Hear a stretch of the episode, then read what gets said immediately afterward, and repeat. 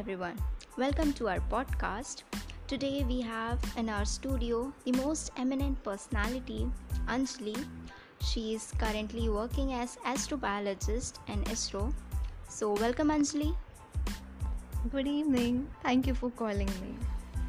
So, today we are going to talk about India's most anticipated Chandrayaan 2 mission and that's going to be launched on early September. So let's have a quick glimpse on Chandrayaan.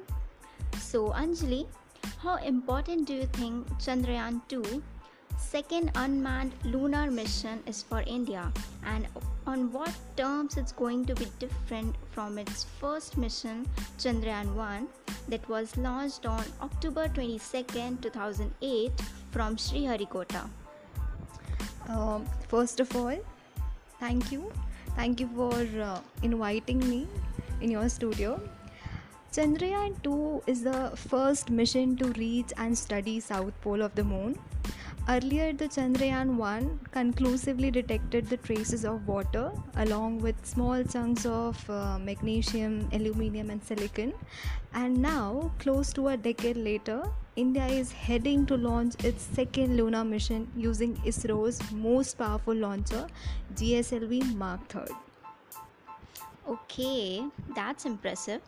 So, what do you think? What's so special about Chandrayaan 2 apart from its exploration and journey towards South Poles? Basically, Chandrayaan 2 is made up of an orbiter a lander named Vikram after the founding father of space science research in India, and a rover named Pragyan, which means wisdom. So, this spacecraft weighs nearly four times its predecessor. Uh, the predecessor was almost 3877 kg, so it's really humongous. And the most interesting thing is that Chandrayaan first sent its lander directly crashing into the moon but this Chandrayaan 2 will use rocket technology to soft land Vikram carrying its Pragyan. And this landing is scheduled for 6 September this year. Okay, so what is the success rate of soft landing on the moon? Mm, there have been 38 attempts so far at soft landing on the moon with a success rate of 52% but we are expecting much greater for this mission. All right, uh, let's hope for the best. So, Anjali, tell me more about this mission. Uh, how will the mission uh, study the moon? Well, we will study the mission using terrain mapping camera 2, which is uh, on board the orbiter. The mission will produce images of the moon remotely from a 100 kilometer lunar polar uh, orbit. And as the moon rotates the orbiter gets a view of its entire surface from the overhead. And this data collected by the orbiter will be used to produce a 3D image of the moon's terrain and this is just one of the eight instruments or payloads on board the orbiter that sounds really sophisticated. I mean, for people who are not aware of this complicated mission, would be fine scratching their heads around.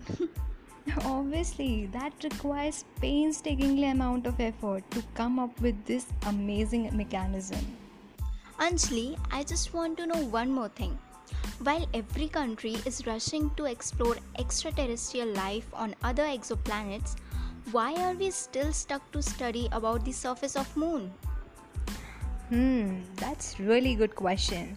The reason why we are still exploring the surface of moon is because the moon offers a pristine environment to study it is also closer than other celestial bodies and understanding how it is formed and evolved can help us better understand the solar system and even earth itself with space travel taking shape and exoplanets being discovered every day, learning more about Earth's celestial neighbor can help us in advanced missions. That was really insightful and educative. Thank you, Anjali, for giving information about Chandrayaan and Chandrayaan mission. Here we come to the end of our podcast. Thank you for listening.